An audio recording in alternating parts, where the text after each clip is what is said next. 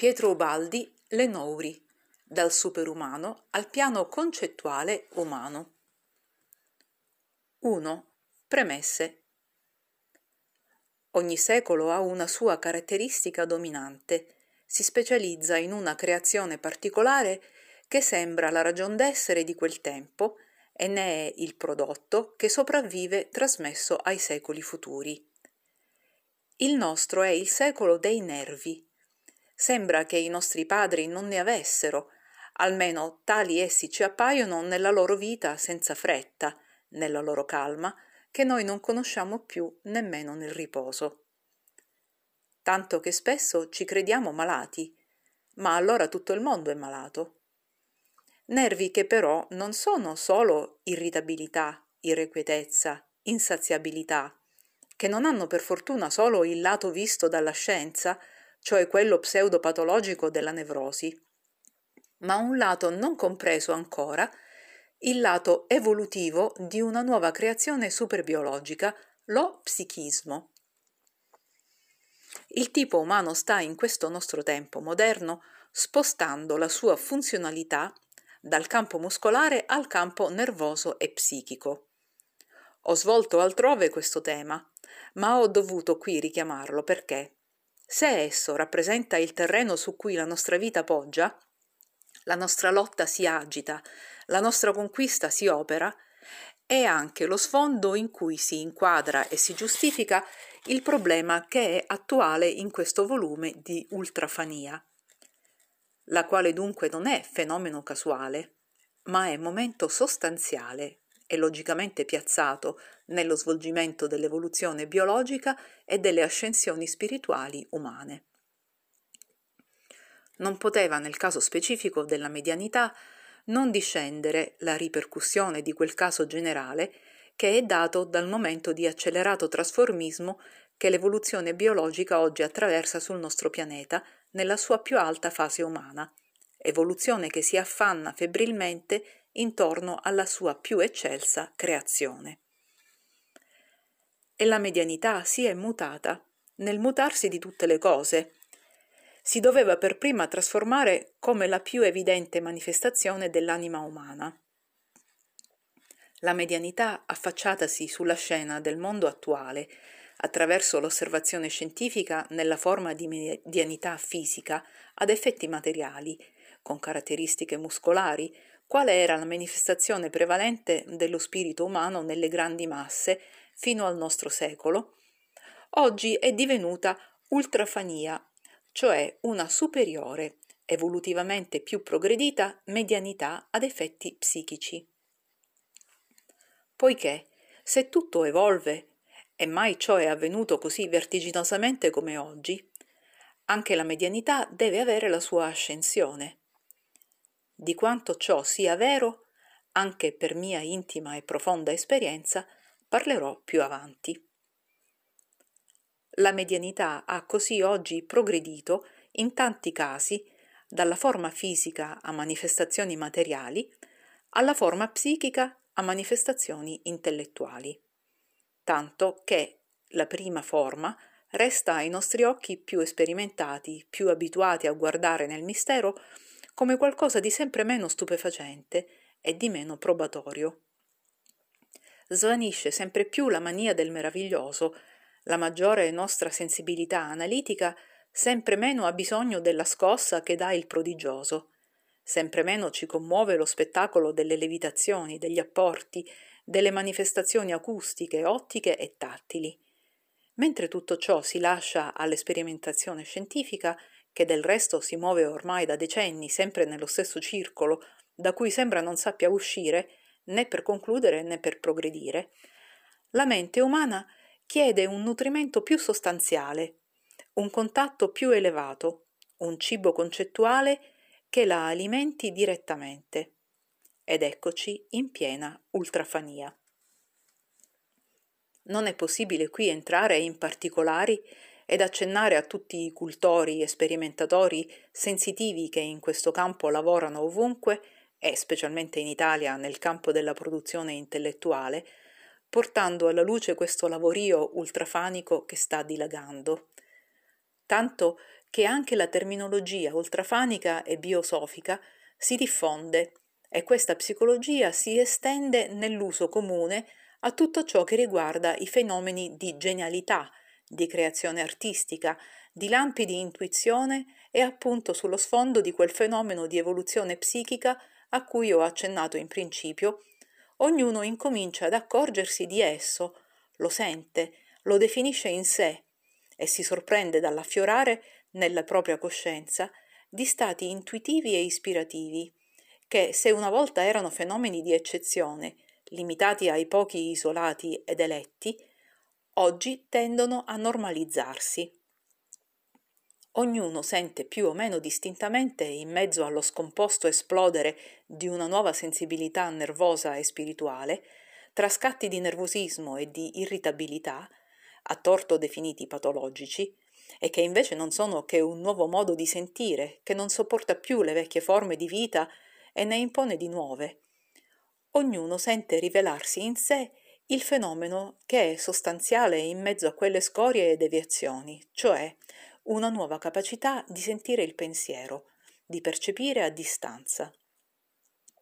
E tutto ciò non si perde più nel fantastico, ma appare come l'intuizione, come il presentimento di un reale stato futuro, questo stato di un essere umano ipersensibile che trasmette e registra correnti di pensiero, nouri, e ne trasmette e ne registra in rapporto con esseri che sembrano irreali perché immateriali, ma che pur sono vivi e presenti, perché sanno dare di sé manifestazione ai nostri più sensibilizzati e perfezionati mezzi percettivi.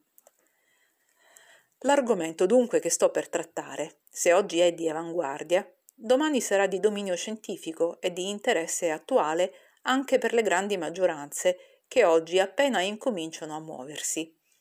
Incominciano perché è innegabile un ritorno allo spirito, ed esso non è solo ritorno di reazione al materialismo, non è solo una ripercussione di stanchezza di fronte ad un orientamento che si è dimostrato impotente a concludere con i suoi mezzi e metodi, ma è una ripresa in pieno affrontata come mai nella storia con le armi di una scienza agguerrita di esperienze. È una rivoluzione che sale tuonando dalla profondità dello spirito che vuole sapere e risolvere per guidarsi coscientemente nella vita. E questa parola spirito è uscita dalle chiese e dalle religioni, è uscita all'aperto, nel gran mondo sociale e vibra nella politica, nelle istituzioni, nelle leggi, nelle fedi e nelle opere del mondo. Parallelamente, il fenomeno ultrafanico si assottiglia e si potenzia.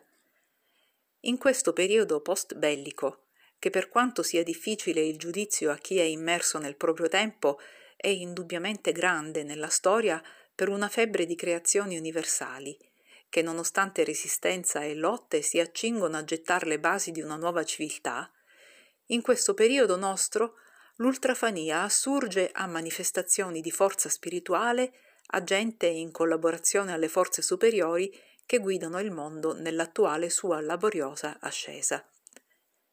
Sembra che in questo generale sconvolgimento, che è sfaldamento e rifacimento di pensiero, anche le correnti di pensiero circostanti all'ambiente umano intervengano attive e fattive per guidare e illuminare. È naturale che uno spostamento di forze psichiche ecciti altri spostamenti, poiché nulla è isolato nell'universo, e i fenomeni delle forze psichiche rispondono alle stesse leggi di coordinazione e di equilibrio a cui rispondono anche le leggi della materia e delle forze inferiori. E la vita che non si può mai spegnere, ciò sarebbe un assurdo logico e scientifico, è naturale che si commuova e si ridesti anche nelle sue forme immateriali se percossa dall'eco delle vicende umane, che in quella immaterialità si continuano e si completano. E allora per il convergere di due forze, cioè il sensibilizzarsi della coscienza umana che supera gli ultimi diaframmi e l'attrazione di altri centri di pensiero tendenti verso la terra per leggi di equilibrio, di bontà e di missione, l'ultrafania assume la potenza di grande ispirazione attiva e cosciente. Il fenomeno medianico sale dunque ancora. Abbiamo lasciato indietro la medianità fisica, abbiamo superata la medianità ad effetti intellettuali che si manifestano nell'incoscienza del medium il cui io viene assopito e momentaneamente eliminato. Parlerò in questo volume di un tipo di medianità intellettuale ancora più alto, una medianità ispirativa cosciente, operante in piena luce interiore, in cui il soggetto ricevente conosce la sorgente, ne analizza i pensieri, con essa si sintonizza, ad essa si assimila, ricercandola per le vie dell'affinità. Medianità attiva, operante, fusa nel temperamento di un individuo, emanazione normale della sua personalità. Medianità a tal punto limpida nel suo funzionamento, nella coscienza lasciata nel suo stato normale, che è possibile, attraverso un esame introspettivo condotto razionalmente e con i criteri scientifici dell'analisi e dell'esperimento, ricostruire la tecnica del fenomeno ispirativo basandosi sui fatti e sta- su fatti e stati vissuti, desunti direttamente dall'osservazione. Con questa impostazione realista del problema, l'ipotesi e affermazione gratuita dell'origine del pensiero, registrato nella medianità ispirativa da un subconsciente umano, è automaticamente esclusa perché i fatti che io in me ho vissuto e obiettivamente notato da osservatore imparziale parlano in senso completamente diverso. L'esclusione di quell'ipotesi non merita quindi l'appoggio di una confutazione esplicita e tutto lo sviluppo della tecnica del fenomeno sarà seguito appunto riferendomi ad una sorgente completamente distinta dalla coscienza del medium ricevente il mondo dell'aldilà apparirà così vivo attraverso la descrizione della mia sensazione che esso assumerà i caratteri di una realtà scientifica.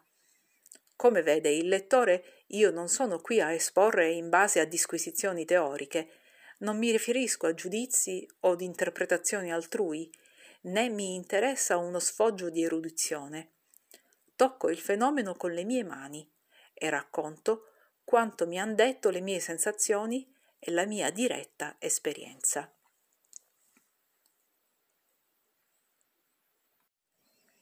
Esco fresco di impressioni da un'esperienza nuovissima, quattro anni di superproduzione intellettuale, di intenso dramma interiore, di ipertensione psichica, di sublimazione spirituale, emergente dal grigiore monotono dell'insegnamento, diuturna fatica impostami per adempiere il dovere di tutti di guadagnare la vita col proprio lavoro.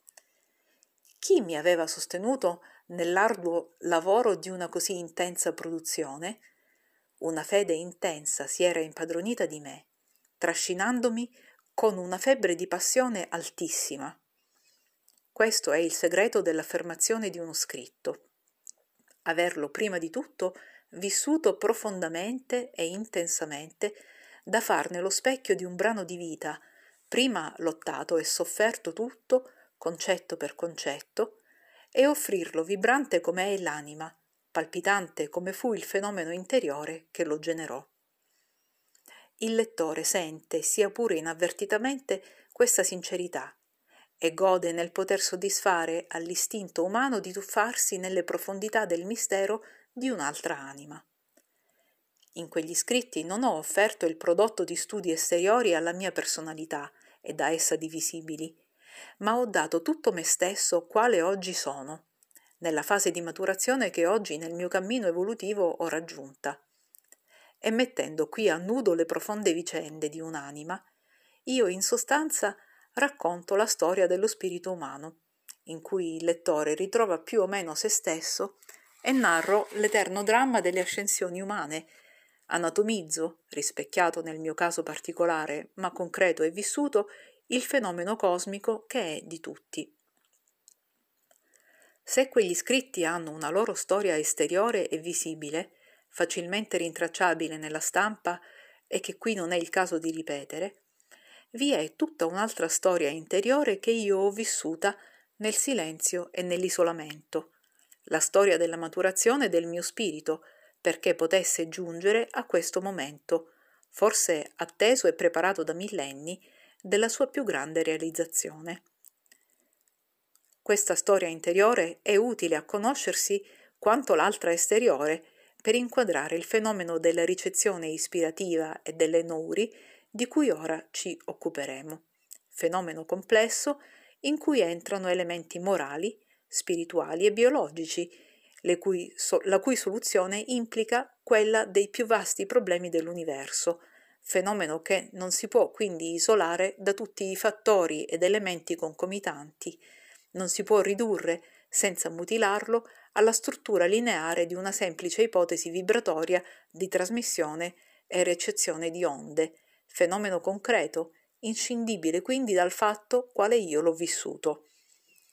Esso è il mio fatto, di cui io non posso prescindere perché, se è particolare, e da questo particolare poi assurgeremo attraverso i fatti affini al generale, esso è reale, appartiene cioè in gran parte alla categoria dei fenomeni controllabili col metodo obiettivo dell'osservazione. A questa realtà obiettiva credo che sia mio primo dovere di attenermi. Obiettività, fredda analisi scientifica, ma profondità di introspezione ad un tempo per penetrare e risolvere questo mistero del supernormale che io ho vissuto. Confessioni che io devo fare perché esse permettono la comprensione di quegli scritti, lumeggiano il fenomeno, possono quindi essere utili a questa nascente scienza dell'anima che io sento che è la scienza dell'avvenire. Studio doveroso, anche se può apparire autoreclam, studio difficile perché il supernormale fu male inteso dalla scienza che lo volle relegare nel patologico, confondendolo col subnormale, perché è frainteso dal pubblico che nel vortice tutto esteriore della vita moderna ignora completamente o quasi questa seconda vita dello spirito e vede male o svisa perché giudica da un diverso, inferiore piano di coscienza.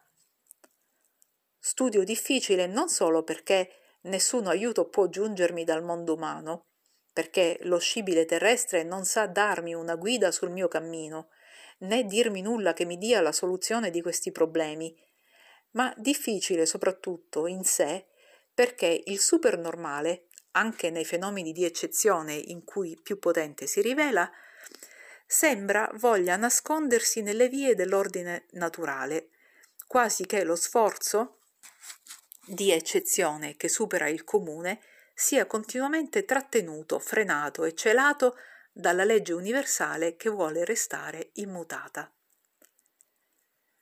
Io non chiedo nulla ai miei simili, so che non hanno nulla da darmi.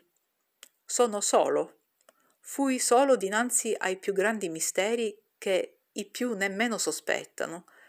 Ho vissuto di ardimenti, di prostrazioni, di lotte e di vittorie che nell'animo dei miei simili, che il mio sguardo ha passato da parte a parte, quasi mai ritrovo.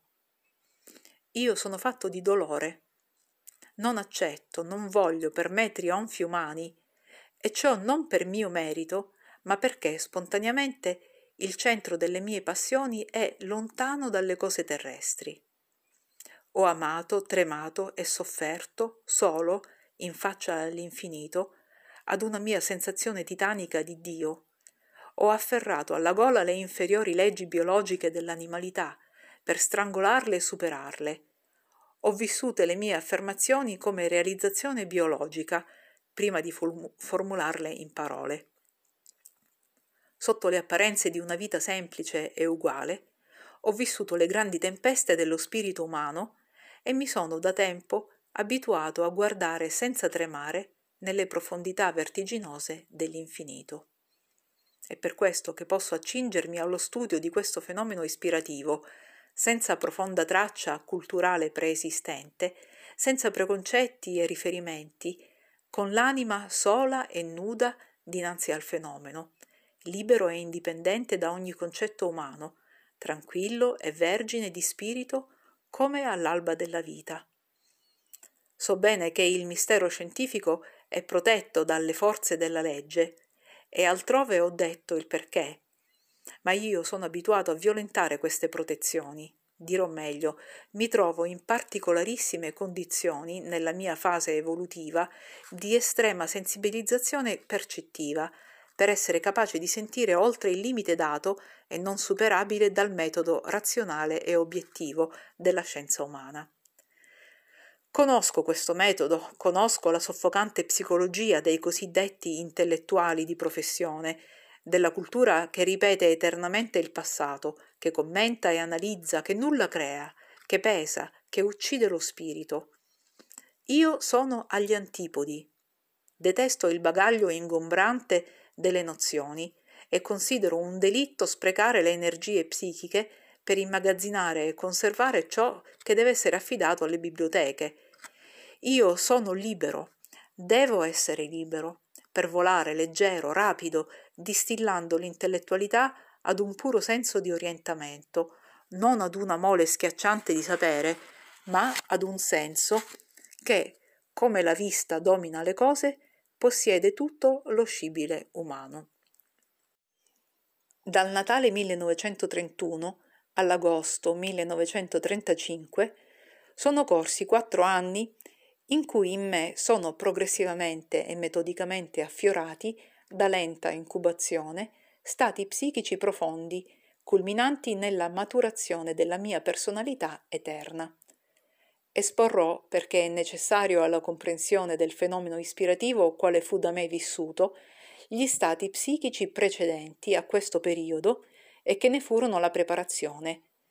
Poi il maturarsi in me, in forma chiara e attiva, di una nuova psicologia e la produzione che ne seguì, spiegando come, senza alcuna preparazione volitiva e cosciente, abbandonandomi a stati d'animo a me prima ignoti, io abbia svolto un lavoro intellettuale rispondente ad un piano logico di sviluppo in cui non si può negare un concetto direttivo, una proporzione di parti e di mezzi di fronte ad una meta saputa e voluta fuori dalla mia coscienza ordinaria fin dal principio. È scientifico piazzare il fenomeno nel suo ambiente. È necessario far precedere questa parte descrittiva all'altra in cui io mi avvicinerò alla sostanza del fenomeno per spiegarne l'essenza e il funzionamento, fino ad assurgere alla comprensione del tipico fenomeno ispirativo.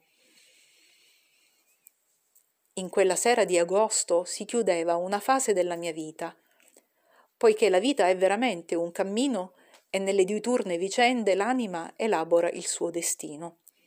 La vita è uno spostamento continuo dell'essere nel tempo, non inteso questo come ritmo di moti astronomici riducibili ad anni, giorni, eccetera, questa non è che la misura esteriore del ritmo, convenzionale e comoda. La sostanza del tempo è il trasformismo fenomenico che nel mondo umano è evoluzione della vita e dello spirito.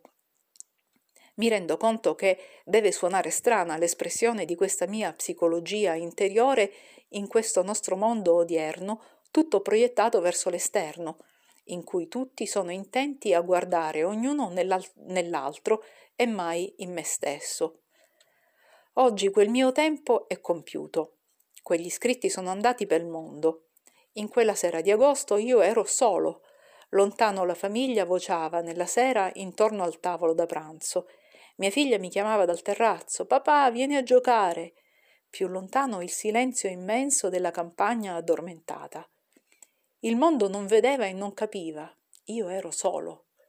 L'idea ha il suo ritmo di divulgazione. Deve vincere ostacoli psicologici e pratici, incanalarsi per le vie della stampa, superare come forza l'inerzia psichica dell'ambiente, innestarsi nelle correnti spirituali del mondo. Ma, una volta scoccata la scintilla del pensiero, l'idea è una forza lanciata e come il suono e la luce va da sola, tende a diffondersi in proporzione della potenza del centro genetico, a moltiplicarsi per risonanze infinite nel cuore degli uomini. La legge di tutte le cose batte il ritmo anche di questo fenomeno che deve avere il suo tempo. Io ero solo quella notte di fronte al fatto compiuto, l'opera in cui avevo donato tutto me stesso, il mio più grande me stesso, quale sono nell'Eterno. Tremavo di fronte ad una visione immensa, ora finalmente completa, di fronte ad un pensiero titanico che in me aveva turbinato per quattro anni, non visto all'esterno, in una tempesta sovrumana. Esultavo nella soddisfazione completa di un profondo istinto biologico, preparato nella mia eterna evoluzione, istinto inconscio e assoluto come quello della madre che dà la vita alla sua creatura. Sentivo di aver toccato finalmente un vertice delle mie ascensioni, di aver ubbidito e trionfato insieme adempiendo la mia missione e funzione di cittadino dell'universo, inchinandomi al comando della grande legge di Dio. Il fiore fecondato da una vita di dolore era nato. Io non avevo dunque vissuto e tanto sofferto in vano. La mia vita pesante aveva dato il suo frutto che la valorizzava la mia passione incompresa aveva potuto esplodere nella creazione di un'opera di bene. Al mio cuore invocante simpatia e comprensione a cui il mondo non aveva voluto rispondere, aveva risposto una voce dall'infinito. Questa mi aveva preso per mano, guidandomi per le vie del mistero, aiutandomi a salire in nuovi stadi di coscienza, mi aveva data la visione accecante della divinità mi aveva inebriato del canto delle grandi leggi della vita, mi aveva fatto sentire i principi delle cose, mi aveva stordito nella sensazione dell'urto delle forze cosmiche, mi aveva annientato nella mia natura umana e mi aveva rigenerato in una superiore natura e in una vita più alta in cui io piangevo, cantavo e amavo in armonia con tutte le creature sorelle mi destavo per ridiscendere nella triste realtà umana da un sogno meraviglioso, potente e dolcissimo, da un'estasi profonda il cui ricordo non si cancella.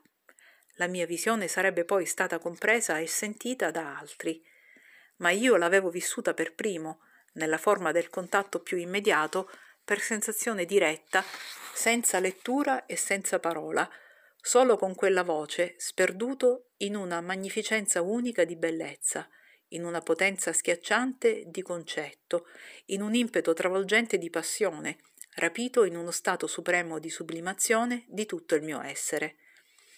Tutto io lo avevo vissuto, quello scritto, come concezione e come dramma, come sensazione e come passione. Ogni parola, ogni pensiero aveva trasformato una goccia del mio sangue, aveva trascinato via un brano della mia anima. Nella notte mi guardavo, stupito di me stesso, esanime nel corpo, rinvigorito di eterna giovinezza nello spirito, esultante e spossato. Guardavo a quel libro uscito dalla mia penna, non so da quale sorgente sfolgorante attraverso la mia anima rapita, a quel libro scritto senza premeditazione, così stranamente voluto dal destino, e mi domandavo se io sognassi ancora o fossi pazzo e che significato tutte queste cose meravigliose potessero avere nella mia vita e nella vita del mondo. Guardavo all'opera compiuta in cui mi ero gettato pazzamente per un impulso più forte di me, che io avevo portato a termine senza sapere e senza volere, perché un centro diverso dalla mia coscienza normale aveva saputo e voluto per me. Quella notte io sentivo trasfusa in me la potenza di chi ha stretto l'universo in un monismo assoluto, di chi ha ritrovato le vie delle cause nel dedalo degli effetti. Forse la sfinge che uccide chi svela il mistero mi avrebbe annientato? No, poiché io avevo ubbidito e su di me vegliava il comando della legge. Io non avevo violato, ma risposto, secondando, non ribelle, l'equilibrio nuovo dei tempi maturi. Quella notte, la testa in fiamme, io ero al parossismo della mia festa di spirito. Il mio essere era tutto immerso nell'onda e risonante delle vibrazioni di pensiero che sì a lungo mi avevano alimentato. La vita andava uguale, supremamente indifferente nel suo corso millenario intorno a me, ubbidendo all'eterna sua legge. Cantavano i grilli pei campi, dormivano le piante e splendevano le stelle. Per lo spazio gli stessi silenzi delle antiche notti egiziane, nel cuore degli uomini le stesse passioni preistoriche. Eppure qualcosa era avvenuto di straordinario. In me l'evoluzione eterna esultava per la maturazione di una sua fase più alta e dalle lontananze dell'universo io udivo delle risonanze rispondere a questa segreta esultanza del mio essere, che si era di più avvicinato alla legge di Dio e dalla legge di Dio che di più si era realizzata in me. Il tempo è passato. Poi la mia anima si è calmata e sono ridisceso dal mio paradiso nell'inferno della psicologia umana corrente. Quello stato di ipertensione psichica si è calmato e io sono tornato l'uomo comune e normale che si batte nella vita, insegna nella scuola, ove la normalità psichica e nervosa è messa ogni giorno seriamente alla prova. So benissimo che cosa è questa normalità che la scienza vuole negare agli ipersensitivi della mia specie e so ben adoperarla a mia difesa dove questa mi è imposta. Semplicissimo. Basta discendere biologicamente agli istinti primordiali, ridursi psichicamente e spiritualmente, manifestandosi invece nelle forme meno evolute di vita fisica e passionale, e si torna normali, compresi, ammessi fra i simili. Ora scrivo alla distanza di un anno da quella sera di massima tensione e di più intensa estasi, e torno io stesso al fenomeno con la mente fredda del positivismo scientifico, con la psicologia demolitrice del dubbio, con l'intelligenza normale e obiettiva della maggioranza dei lettori.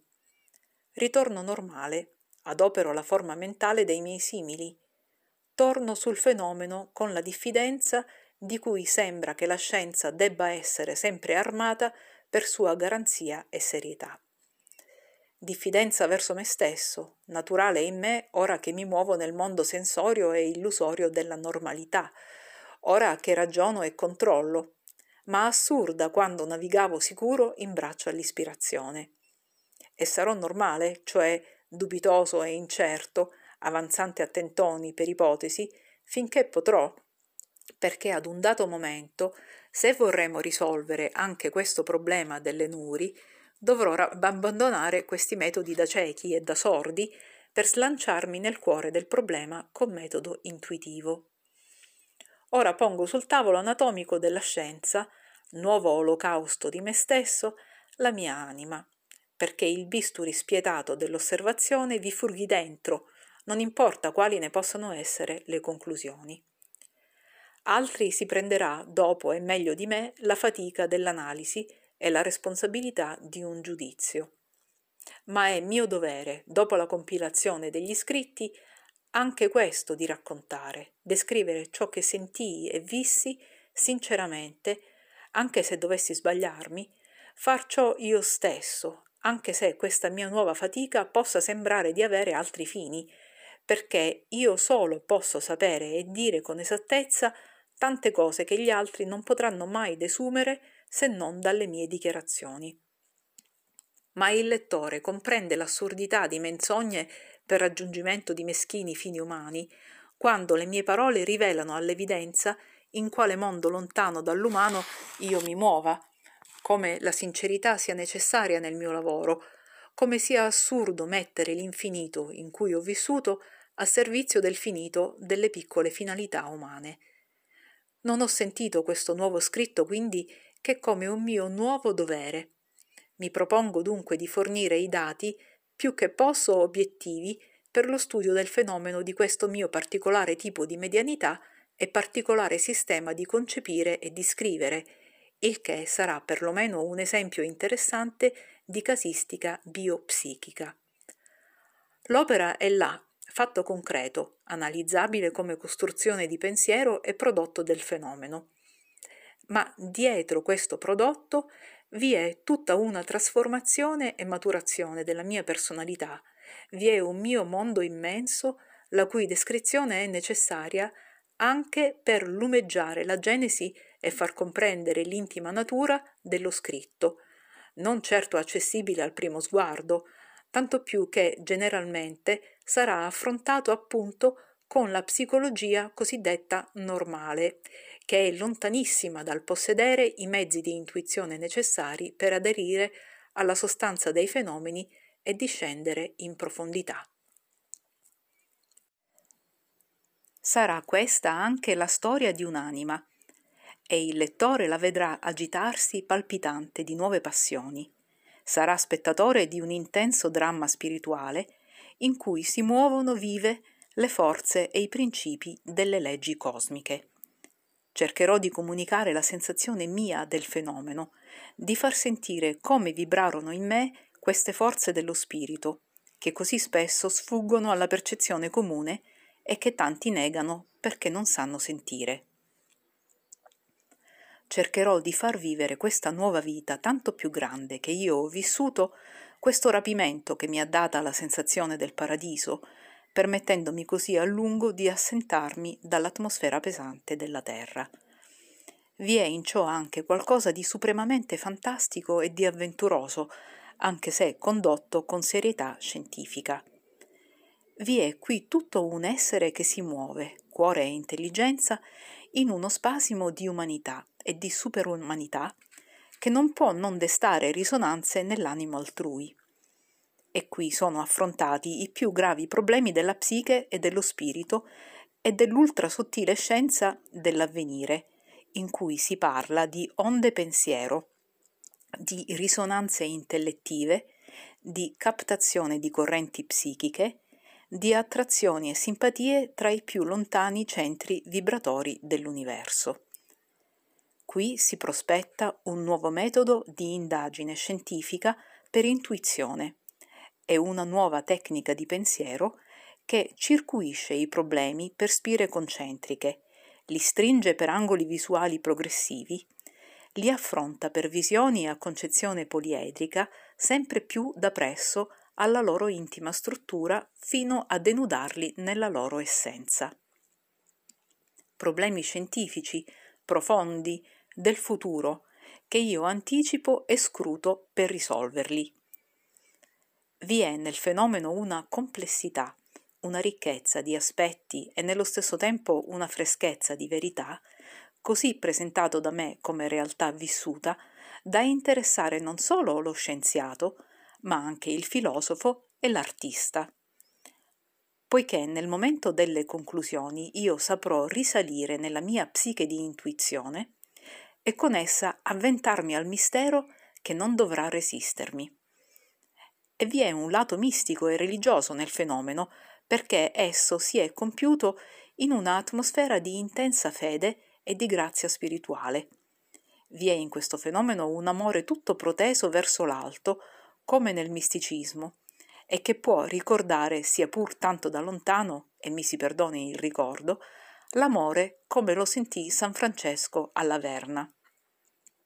Per comprendermi sarebbe necessario conoscere come vivo, come penso, come soffro, come amo. È assurdo studiare i fenomeni in astratto, avulsi dall'atmosfera in cui nacquero e si svilupparono. La realtà ci presenta dei casi concreti, che per essere veri devono essere particolari. Se vogliamo toccare con mano una realtà, dobbiamo restare nel particolare. Ma è in questo particolare del mio caso che io ritroverò le leggi generali del fenomeno ispirativo, comuni a tanti altri casi che osserverò accanto al mio. Il mondo ha bisogno di queste rivelazioni intime. La letteratura si arricchirà perlomeno di qualcosa di vero, di vissuto, di sostanziale, e ciò è già molto. Il mondo ha bisogno di queste affermazioni di spiritualità, di chi gridi in tempi di materialismo e di egoismi sfrenati la grande voce dell'anima, di chi dia in tempi di apatia e di indifferenza esempio di fede vissuta, di chi ridica in forma moderna e scientifica le grandi verità dimenticate. E questa è vita, vita di spirito, la più potente, la più intensa che si possa immaginare. E se, invece di parlare nei termini vaghi delle religioni, preciseremo i problemi dell'anima, la analizzeremo e la anatomizzeremo, l'aver definito nel dettaglio l'aspetto di tali fenomeni non potrà che rafforzare i principi, come oggi la presenza degli apparecchi radiofonici non permette più al gran numero di dubitare dell'esistenza delle onde herziane. Io qui continuo la mia lotta per l'affermazione dello spirito, la quale mi è sembrata l'unica cosa degna che potesse valorizzare una vita e che seguo oramai come una missione. Lotto perché queste realtà più profonde siano viste, queste concezioni altamente benefiche, individualmente e socialmente, scendano nella vita di ogni giorno e vi portino quella speranza, quel soffio di fede, specie nella fatica del lavoro e del dolore, di cui essa manca. Sarà questo un romanzo di nuovo genere, un dramma superlativo in cui si inseguono le vicende della mia anima. Io ho molto, intensissimamente vissuto e ho molto ancora da dire. Ho preso l'abitudine di chi ha fretta, di dire tutto, cioè nella forma più semplice, più breve, più sincera. In queste pagine è nato in me un filo di pensiero, ha preso una direzione e si svolge. Non so dove potrà giungere. Io lo seguirò e invito il lettore a seguirlo con me. E incomincio.